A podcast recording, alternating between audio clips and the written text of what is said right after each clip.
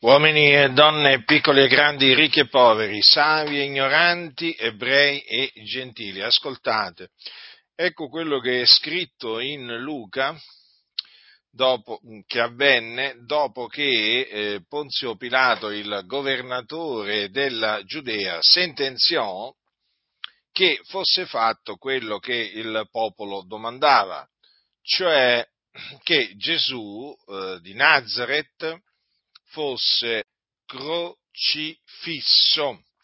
Quindi Pilato eh, liberò Barabba, un certo Barabba, che era stato messo in prigione per sedizione ed omicidio, e che la folla aveva richiesto che fosse liberato, ma abbandonò Gesù alla loro volontà. Quindi ecco quello che eh, avvenne dopo che Ponzio Pilato emise questa sentenza di morte contro Gesù di Nazareth. Così è scritto, e mentre lo menavano via, presero un certo Simon Cireneo che veniva dalla campagna e gli misero addosso la croce perché la portasse dietro a Gesù.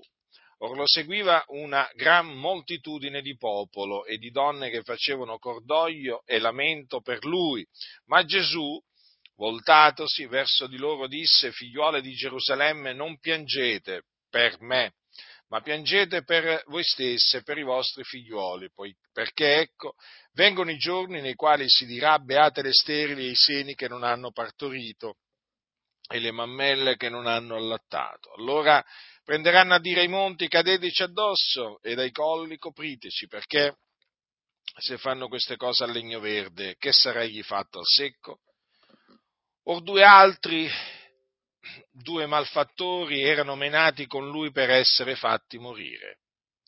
E quando furono giunti al luogo detto il teschio, crocifissero quivi lui e i malfattori, l'uno a destra e l'altro a sinistra. E Gesù diceva, Padre, perdona loro perché non sanno quello che fanno. Poi, fatte delle parti delle sue vesti, trassero a sorte e il popolo stava a guardare e anche i magistrati si facevano beffe di lui dicendo ha salvato altri, salvi se stesso se è il Cristo, l'eletto di Dio e i soldati pure lo schernivano, accostandosi, presentandogli della ceto e dicendo, se tu sei il re dei giudei, salva te stesso. E verrà anche questa iscrizione sopra il suo capo. Questo è il re dei giudei. E uno dei malfattori appesi lo ingiuriava dicendo, non sei tu il Cristo? Salva te stesso e noi. Ma l'altro rispondendo lo sgridava e diceva, non hai tu nemmeno timore di Dio, tu che ti trovi nel medesimo supplizio? E per noi è cosa giusta perché riceviamo la condegna pena dei nostri fatti, ma questi non ha fatto nulla di male. E diceva Gesù, ricordati di me quando sarai venuto nel tuo regno. E Gesù gli disse, io ti dico in verità che oggi tu sarai meco in paradiso. Ora era circa l'ora sesta e si fecero tenebre per tutto il paese fino all'ora nona, essendosi oscurato il sole. La cortina del tempio si squarciò per mezzo e Gesù, gridando con gran voce, disse, Padre, nelle tue mani rimetto lo spirito mio. E detto questo, spirò. Il centurione, veduto ciò che era accaduto, glorificava il Dio dicendo, veramente quest'uomo era giusto. E tutte le turbe che si erano raunate a questo spettacolo, vedute le cose che erano successe, se ne tornavano battendosi il petto, ma tutti i suoi conoscenti e le donne che lo avevano accompagnato dalla Galilea stavano a guardare queste cose da lontano. Ecco dunque in che maniera morì Gesù di Nazareth o il Nazareno. Egli fu crocifisso e fu annoverato tra i malfattori. Dunque il popolo richiese a Ponzio Pilato con gran grida di crocifiggere Gesù di Nazareth, benché Pilato non avesse trovato nulla in lui che fosse degno di morte. Ebbene, Pilato sentenziò, sentenziò che Gesù doveva essere crocifisso.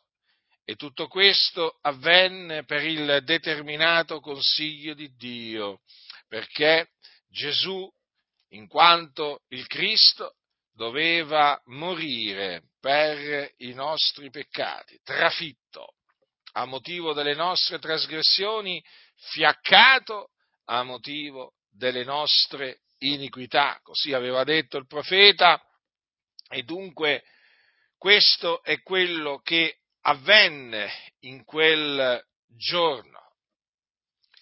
Quindi Gesù si caricò dei nostri peccati, li portò nel suo corpo quando egli fu crocifisso al Golgota. La sua morte fu una morte espiatoria, perché mediante lo spargimento del suo sangue egli compì la propiziazione per i nostri peccati. Egli infatti sparse il suo sangue prezioso per la remissione dei nostri peccati. Dopo che Gesù spirò, quindi egli morì veramente, eh, la scrittura dice morì per i nostri peccati, ricordatevelo, la scrittura dice che venne un uomo di nome Giuseppe, che era un uomo da bene, giusto, era un uomo ricco, e eh, chiese a Pilato il corpo di Gesù. E Pilato glielo rilasciò. E quindi eh, Giuseppe d'Arimatea, perché era di Arimatea, lo prese e lo seppellì nella propria tomba nuova che aveva fatto scavare nella roccia e nella quale ancora non era stato posto nessuno. Quindi Gesù Cristo fu seppellito, ma il terzo giorno il Dio lo risuscitò dai morti affinché si adempissero le scritture profetiche concernenti il Cristo. Infatti nel Salmo secondo è scritto tu sei il mio figliolo, oggi ti ho generato. E in un altro, san, in un altro salmo il salmista dice tu non permetterai che il tuo santo vegga la corruzione. Quindi queste sono parole che concernevano la risurrezione del Cristo e eh, quindi si adempirono in Gesù perché Gesù fu risuscitato eh, da Dio il terzo giorno e così si adempirono le scritture secondo le quali il Cristo non solamente doveva morire per i nostri peccati, ma anche doveva risuscitare dai morti. E dopo essere eh, risuscitato dai morti, egli apparve ai suoi discepoli per diversi giorni, ai testimoni che erano stati innanzi scelti da Dio, si fece vedere da loro, parlò con loro, mangiò con loro.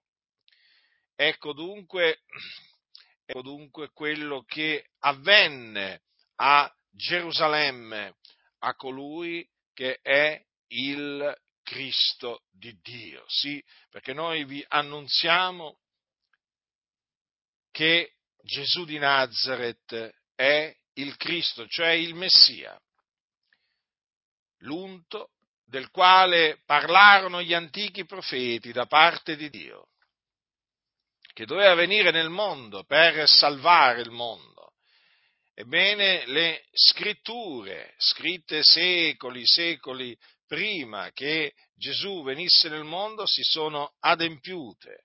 Quelle scritture concernenti il Messia si sono adempiute in Gesù di Nazareth e quindi vi annunziamo la buona novella che Gesù di Nazareth è il Cristo Messia e vi annunziamo che credendo in Lui si ottiene la remissione dei peccati, perché di Lui attestano tutti i profeti che chiunque crede in Lui riceve la remissione dei peccati mediante il suo nome.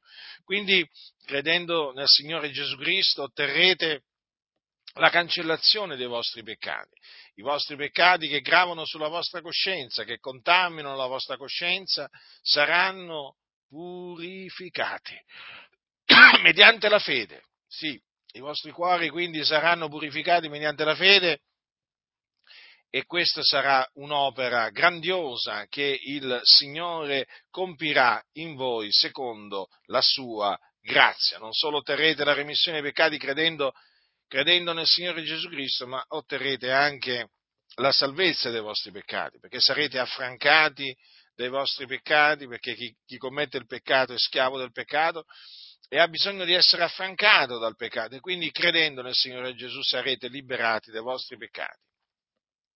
Oltre a ciò sarete giustificati, sarete resi giusti, costituiti giusti.